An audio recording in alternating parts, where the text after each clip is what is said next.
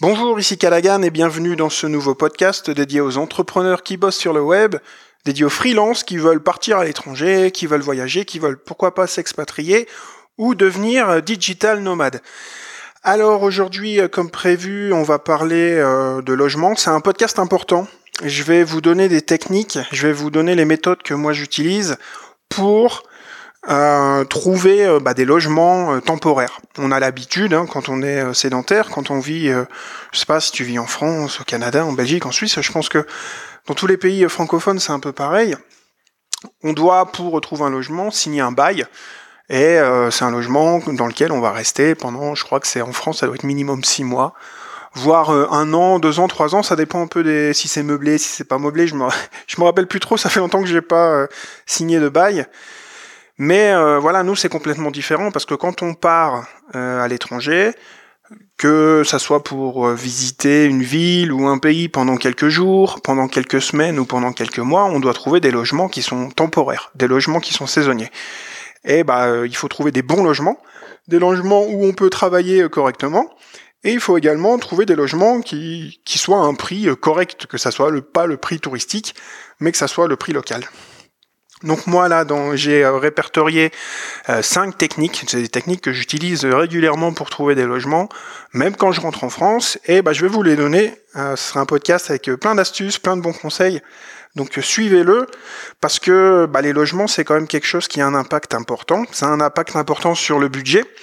On dit souvent que le logement c'est 30% de nos revenus. Je sais pas si je prends un exemple et qu'en France tu gagnes 1500 euros net par mois, eh ben, tu vas peut-être euh, mettre 500 euros euh, dans ton logement, ce qui fait même un peu plus de 30%. Donc voilà, c'est euh, c'est à peu près comme ça que ça se calcule. Et ben quand c'est en voyage, c'est pareil quoi. Alors souvent le billet d'avion, ça dépend où est-ce que tu vas, mais le billet d'avion, c'est quand même un budget important.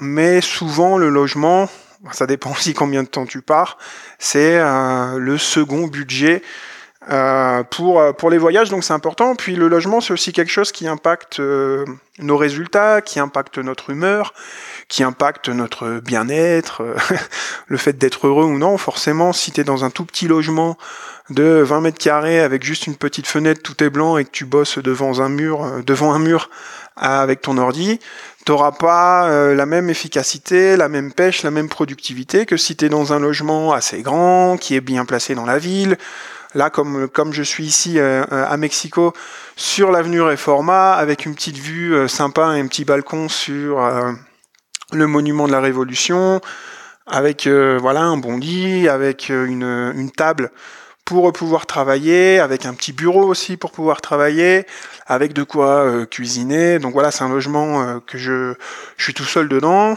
Et j'ai aussi une petite piscine. Bah là, elle est en rénovation, c'est un peu chiant mais euh, d'ici quelques jours, je pourrais aller euh, nager un peu, à une petite piscine à l'étage. Bref, je suis dans un logement qui me permet de bien travailler avec une bonne connexion internet, et qui me permet d'être productif et qui me permet voilà d'être euh, d'être à l'aise.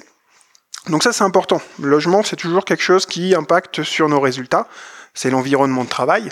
Donc alors des fois on peut aller bosser un peu à l'extérieur, mais forcément on va toujours un petit peu bosser euh, depuis son logement. Moi j'aime bien bosser le matin euh, j'aime bien bosser dur euh, chez moi et l'après-midi sortir un peu plutôt dans des, dans des cafés ou dans des endroits qui peuvent s'apparenter à des, à des coworking space. Bref, le logement c'est super important et moi je, je le conseillais déjà sur le podcast numéro 3 où je parlais de coût de la vie, je parlais un peu de logement, je disais que le logement, il fallait le voir euh, pas seulement comme une dépense, mais aussi comme un investissement un peu comme euh, un entrepreneur qui investirait dans des bureaux, qui louerait des bureaux pour avoir un bon endroit de travail. Et eh ben, quand on est digital nomade ou quand on part temporairement à l'étranger pour et tout en gérant ses activités en ligne, on a besoin euh, d'investir un petit peu dans son logement. Alors, euh, j'ai répertorié cinq techniques. Ça sera peut-être un podcast un peu long, alors je pense que je vais le faire en deux parties. Et bah, je vais énumérer les techniques une par une et vous expliquer comment moi euh, je fais pour trouver des logements quand je pars à l'étranger et également quand je rentre en France. Alors avant de rentrer dans le vif euh, du sujet, un petit bilan, là c'est le quatrième podcast que j'enregistre. J'ai regardé il y a une dizaine de jours.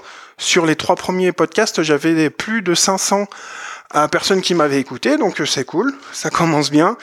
je pense que c'est déjà un, bon résultat. sachez qu'aujourd'hui, je suis, le podcast est également disponible sur iTunes. Donc si vous tapez Callaghan sur iTunes, ou si vous tapez le podcast d'un digital nomade, ou si vous tapez tout simplement digital nomade, vous allez le trouver aussi.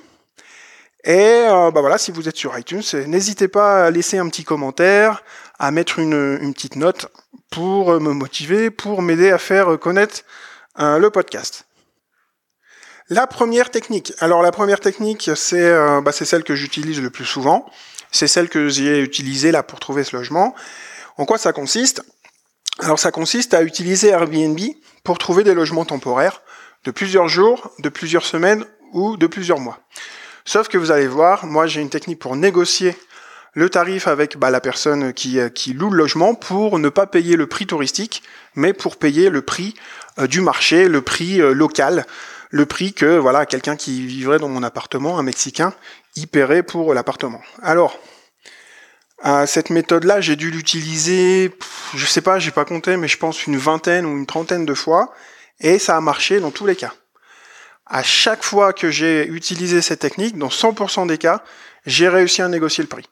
Donc, euh, alors moi, euh, je suis quand même quelqu'un qui négocie pas mal.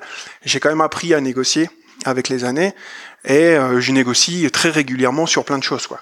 Enfin, je négocie pas quand je vais au marché pour acheter un poulet ou des tomates, quoi. Mais quand c'est pour un logement, ou quand c'est pour un partenariat, ou quand je travaille avec un prestataire, ou pour plein de choses, je négocie, donc j'ai un peu l'habitude. Mais vous, allez voir, là, c'est pas compliqué. Alors, comment comment ça marche la technique?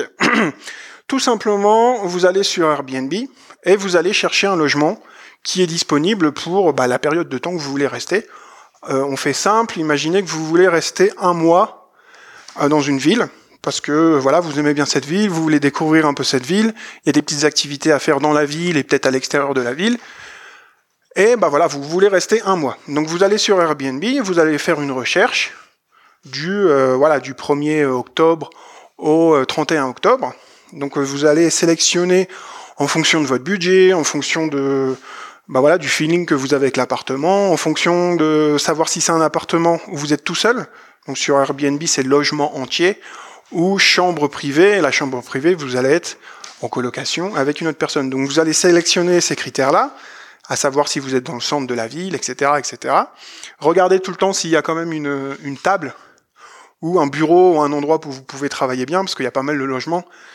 Il y a juste une petite, euh, comment dire, une petite table de salon, une table basse. Et euh, du coup, c'est pas pratique pour travailler sur l'ordinateur, pour gérer vos activités. Donc, euh, à chaque fois, vérifiez bien qu'il y, a une table ou qu'il y a un bureau. Vous sélectionnez les 4 ou 5 logements pour cette période de un mois. Moi, ce que je fais, c'est que j'ouvre un nouvel onglet. Je suis dans mon navigateur, j'ouvre à plusieurs onglets avec tous les logements. Et ensuite, je retourne sur chaque onglet, sur chaque logement que j'ai sélectionné. Et là, je vais mettre entre 2 et 3 jours en général. Parce que sur Airbnb, des fois, on peut réserver un jour, mais des fois, il y a les personnes qui louent elle préfère qu'on reste au minimum deux jours, au minimum trois jours, parfois au minimum une semaine. Donc moi, en général, en général, c'est deux ou trois jours. Donc vous sélectionnez deux ou trois jours et vous contactez la personne et vous lui dites tout simplement euh, bonjour, je suis un entrepreneur, je bosse sur Internet, je suis de euh, visite au Mexique pendant pendant un mois et votre appartement me, me plaît bien et je voudrais faire un test et rester deux trois jours. Donc euh, je prends et je vais, euh, vous faites une réservation euh, de 2-3 jours. Et ben, si ça me plaît, eh ben, peut-être on en discutera et je resterai plus longtemps.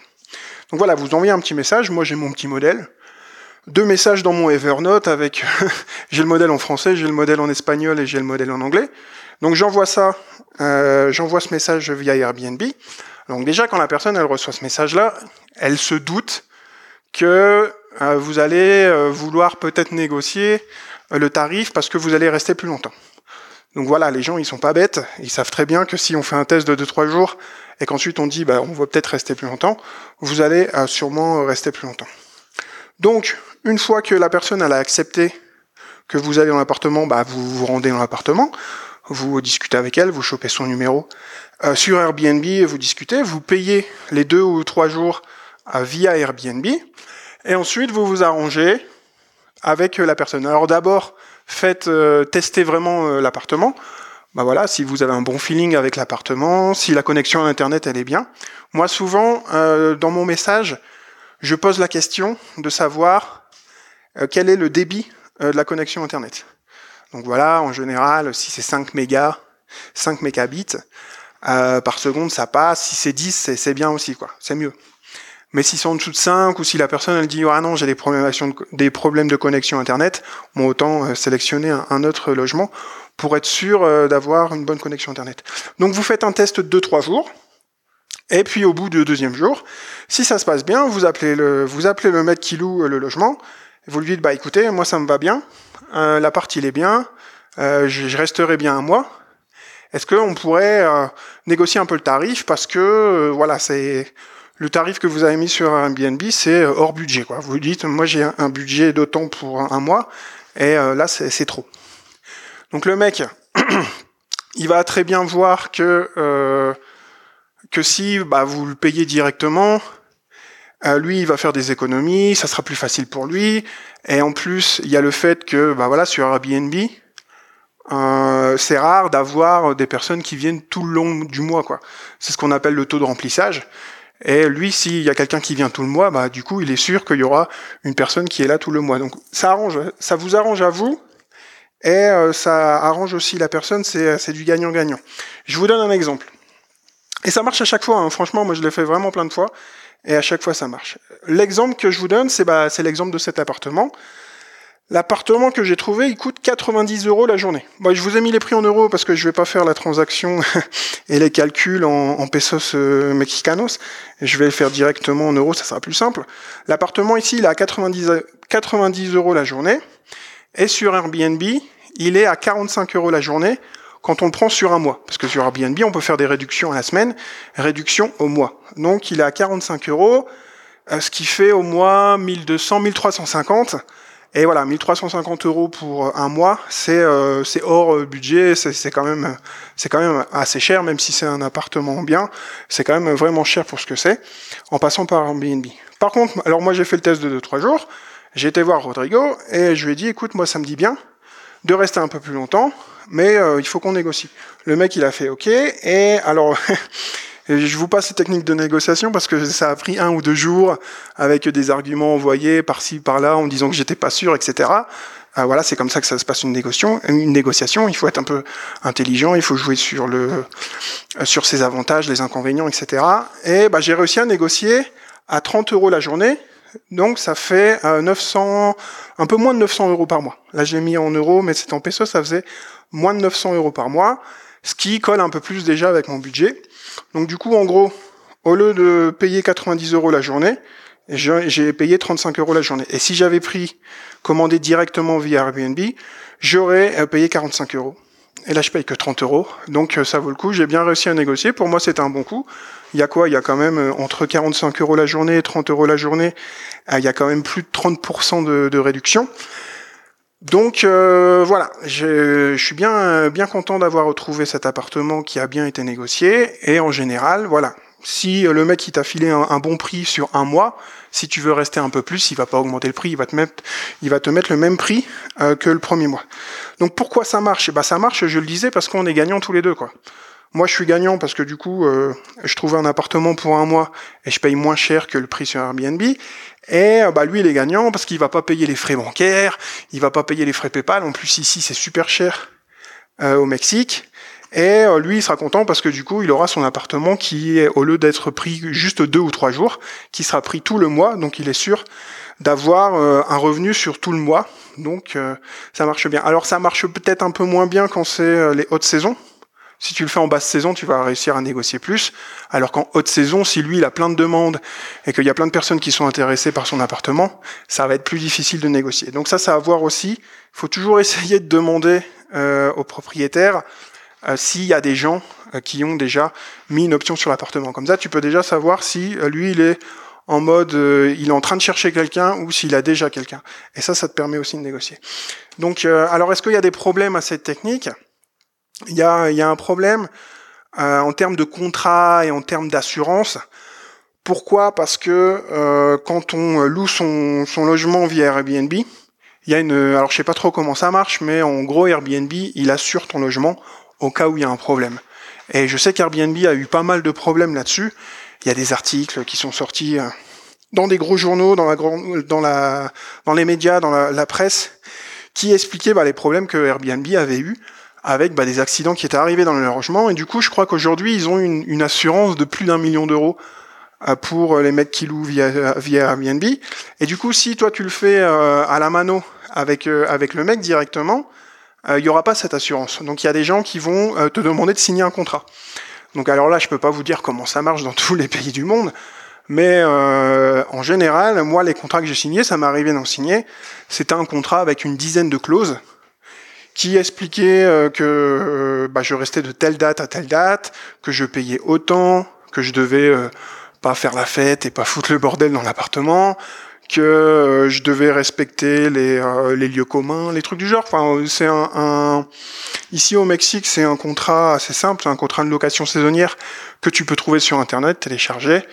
Donc euh, remplir, euh, signer, en faire deux exemplaires avec euh, un reçu, si tu veux vraiment un, reçu du paiement pour être sûr, au cas où le mec il te dit dans trois jours il faut bouger, alors que non, bah non, t'as un contrat et t'as un paiement qui a été fait, donc c'est bien d'avoir un reçu.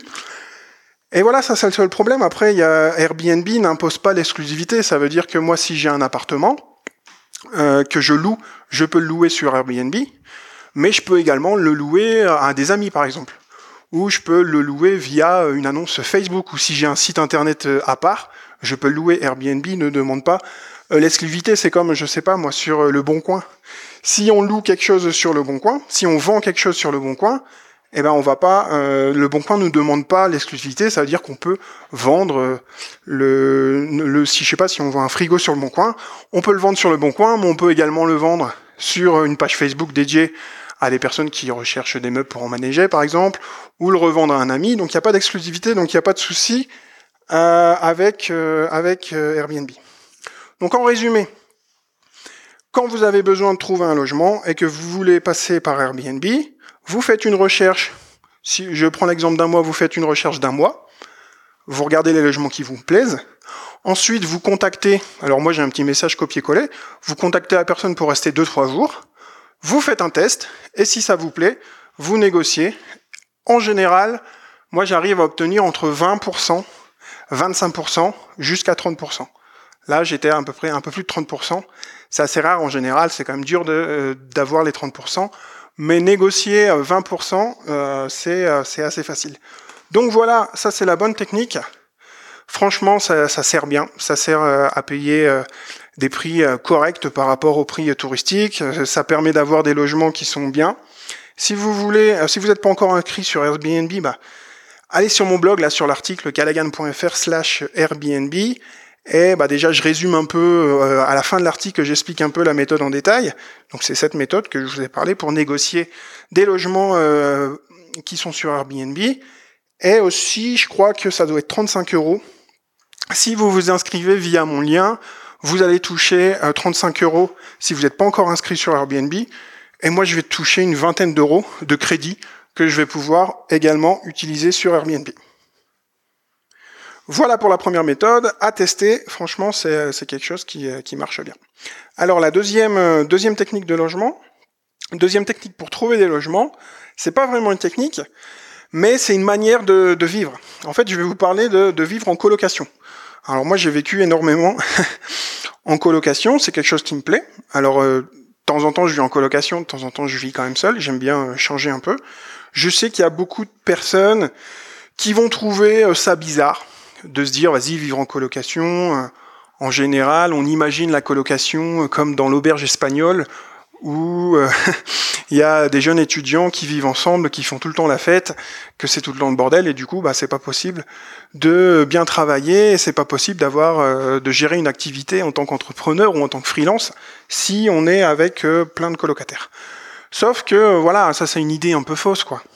Je veux dire, maintenant, la colocation, c'est quand même quelque chose qui se fait beaucoup, qui se fait quand on est étudiant, mais qui se fait aussi à 20, 25 ans, à 30 ans, euh, à plus quoi. Moi j'ai déjà fait, euh, je suis un peu un expert de la colocation. J'ai déjà Euh, vécu en colocation, j'ai beaucoup vécu avec deux personnes. Enfin, moi et une autre personne, on était à deux. J'ai fait des colocations à trois, des colocations à quatre, à cinq. J'ai déjà fait des grosses colocations, on est six, un peu plus. J'ai même fait une colocation, on était jusque 20. Alors, c'était un peu spécial, c'était un ancien hôtel euh, à Bruxelles où toutes les chambres avaient été euh, refaites en, en petit studio. Donc c'était des petites chambres, hein, mais euh, c'était vraiment pas cher. Je crois que c'était 250 euros pour un mois, et c'était dans le centre de Bruxelles, c'était bien placé. Et bah, la cuisine de l'hôtel et euh, les parties communes de l'hôtel. En fait, le lobby de l'hôtel c'était le salon et la cuisine c'était euh, bah, la cuisine de l'hôtel c'était la cuisine de la colocation. Donc on était 20 et euh, c'était marrant parce qu'il y avait des gens d'un peu partout. Il y avait des Belges euh, francophones, des Belges euh, néerlandais qui parlaient néerlandais. Il y avait des Français. Il y avait des voyageurs. Moi, j'étais juste à côté de la chambre d'une brésilienne. Et il y avait vraiment plein de plein de gens différents. C'était vraiment l'auberge l'auberge belge pour le coup. Et euh, c'était la colocation, voilà, 20 personnes, c'était quand même la plus grosse colocation que j'ai fait. Enfin bref, il y a plein de types de colocations. Moi, j'ai vécu aussi avec, euh, bah, j'ai vécu avec des Français, j'ai vécu de temps en temps avec des expats, j'ai vécu aussi avec des voyageurs ou avec des digital nomades pendant quelques semaines, quelques mois. j'ai vécu avec euh, des avec des enfants, avec des bébés. J'ai vécu avec un, un couple d'une trentaine d'années et il y avait leur maman qui vivait là, il y avait euh, la grand-mère qui était là. C'était un peu bizarre. Je vous conseille pas d'ailleurs. J'ai vécu avec, euh, voilà, j'ai même vécu avec des clients de faire des colocations bah, pendant un mois, un mois et demi, avec des, clients, des partenaires, avec des gens avec qui on bosse. C'est toujours intéressant. Il y a plein de choses à, à partager dans une colocation. Donc si vous n'êtes pas habitué vraiment à la, colocation, continuez à écouter parce que c'est quelque chose qui a, qui a plein d'avantages et je pense qu'il ne faut pas euh, se fermer à la colocation. Euh, les avantages qu'il y a, bah, c'est qu'une colocation déjà euh, c'est plus grand. En général, pour le même prix ou pour même des prix moins chers, on va avoir des logements plus grands. c'est pas l'ambiance froide d'un hôtel. Vous savez, dans un hôtel, il n'y a pas trop de vie, quoi. C'est euh, c'est inseptisé. Il n'y a pas tous les petits tous les petits détails de décoration, les petites épices pour la cuisine, tous les petits objets euh, du quotidien qu'on a besoin, je sais pas, comme une machine à laver, et ben ça dans les colocations, à chaque fois on va en trouver. Et euh, puis c'est cool aussi de vivre de temps en temps avec des locaux. C'est bien aussi de vivre avec, euh, bah, déjà pour apprendre la langue. Quand on est avec des euh, avec des locaux, forcément on va parler. Voilà, si vous êtes dans un pays d'Amérique latine, bah, vous êtes en colocation avec des locaux, vous allez facilement apprendre l'espagnol.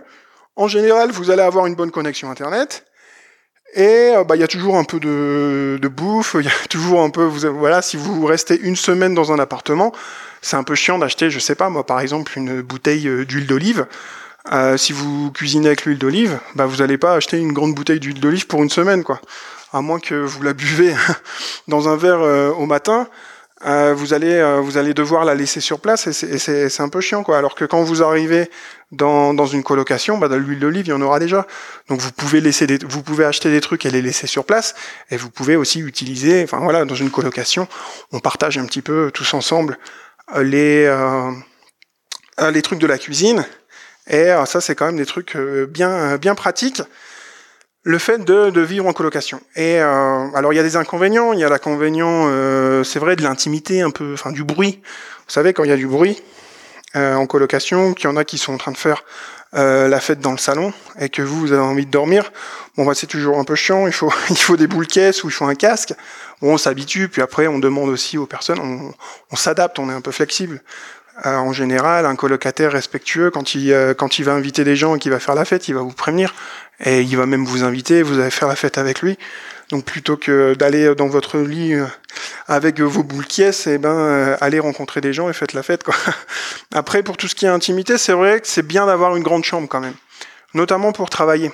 parce que si vous voulez travailler dans votre chambre, eh ben, ça serait bien d'avoir un bureau dans la chambre, d'avoir une chambre assez spacieuse, assez lumineuse, etc., qui ressemble un peu à un petit studio. Comme ça, vous pouvez être tranquille et bosser euh, dans votre chambre. Moi, un truc que j'aime bien, c'est euh, c'est prendre des colocations avec des personnes qui sont qui sont salariées. Comme ça, elles partent en général le matin. Donc, quand on se lève, on peut les voir le matin, prendre le petit déjeuner et voir les personnes, euh, bah, vos colocataires, passer un peu de temps avec vos colocataires. Et euh, l'après-midi, enfin toute la journée, ils vont pas être là et du coup vous allez pouvoir bosser tranquille si vous bossez depuis depuis chez vous. Puis c'est bien aussi quand on bosse seul comme ça, quand il y a quelqu'un qui rentre le soir, bah, vous pouvez discuter, vous vous sentez un peu moins seul. C'est quand même un gros avantage de la colocation. Quand on bosse sur le web, c'est vu qu'on passe une partie de la journée tout seul, et ben quand on est en colocation, on, a plus facilement euh, la, possibilité de rencontrer des gens, euh, de, discuter, d'avoir euh, de la présence, d'avoir une vie sociale, de rencontrer les amis des colocataires, etc., etc. Donc moi, pour moi, les avantages de la colocation, ils sont supérieurs aux inconvénients. Alors pour moi, les meilleurs colocataires, c'est ce que j'appelle les, salariés originaux. J'en parlais un peu des salariés. Hein, j'ai pris des colocations avec des personnes qui étaient, euh, qui étaient photographes ou qui étaient euh, éditeurs de publicité. J'ai vécu en colocation avec un directeur d'Alliance française, euh, avec une musicienne à Mexico, c'était cool. Et du coup, bon bah les personnes vu qu'elles bossaient, on était tranquille la journée. Et vu que c'était des salariés un peu originaux, bon bah ça me permettait de sortir un peu, ça me permettait de rencontrer des, des gens un peu originaux et euh, de faire des soirées, etc. Après, vous pouvez aussi prendre des, des, colocations avec des entrepreneurs. Parce que c'est en général, quand on est avec des entrepreneurs, c'est des gens qui sont motivants, qui ont, le, qui ont la pêche. Ça permet aussi de s'automotiver, de faire une petite compétition amicale. Moi, j'ai vécu avec des commerciaux indépendants. J'ai beaucoup, beaucoup, beaucoup appris d'eux.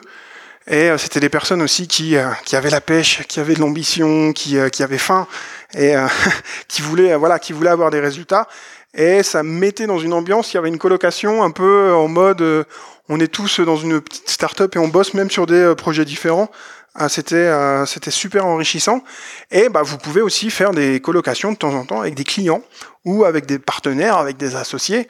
Bon, voilà, moi ça m'arrive régulièrement de prendre des colocations pendant une semaine, deux semaines, trois semaines, jusqu'à un mois et demi, je crois, avec des personnes avec qui je travaille avec soit des clients, soit des associés. Et ben justement, ça permet de mettre un petit coup de boost sur certains projets.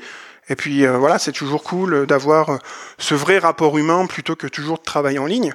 Donc ça, c'est aussi une bonne option de travailler avec des clients ou avec euh, des partenaires. Alors comment vous faites pour trouver une colocation?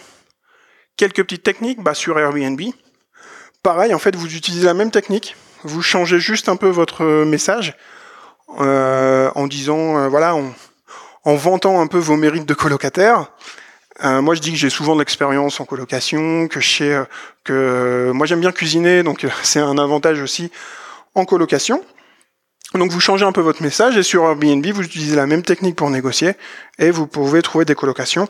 Et en général, ça coûte quand même beaucoup moins cher.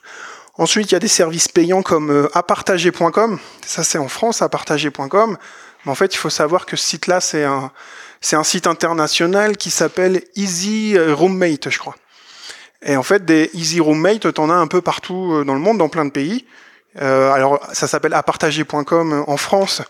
Je crois qu'au Mexique, je sais plus comment ça s'appelle au Mexique, mais euh, c'est euh, des pas à compartir, je crois, ou comparter des pas. C'est euh, échange de, de, enfin, comment dire, partage ton dépas, partage ton appartement, et euh, bah, c'est euh, pareil, c'est Easy Roommate, ça fonctionne pareil. Je crois que c'est un truc comme tu payes 10-20 dollars et pendant une dizaine de jours, une semaine ou 10 jours, je sais plus, tu peux avoir euh, des annonces qui est plus visibles, tu peux contacter les personnes. Donc voilà, pendant quelques jours, tu te connectes là-dessus et tu peux trouver des colocations. Tu as souvent aussi le bouche à oreille. Moi, à chaque fois que je rentre en France, bah voilà, je, je connais des amis qui sont habitués à la colocation, qui ont des chambres euh, de disponible, donc je leur demande si je peux rester quelques semaines, ou quelques jours, ou une semaine, ou deux semaines. Ça m'arrive régulièrement. Et bah, il y a aussi des groupes Facebook. Vous tapez colocation euh, Lille par exemple, colocation Paris, colocation euh, Barcelone, ou bah, dans plein de pays du monde, il y a toujours des groupes Facebook qui sont liés aux colocations. Donc là, vous vous présentez, vous cherchez un petit message, vous mettez un petit message et vous cherchez un peu parmi les posts à voir s'il y a des trucs qui vous intéressent.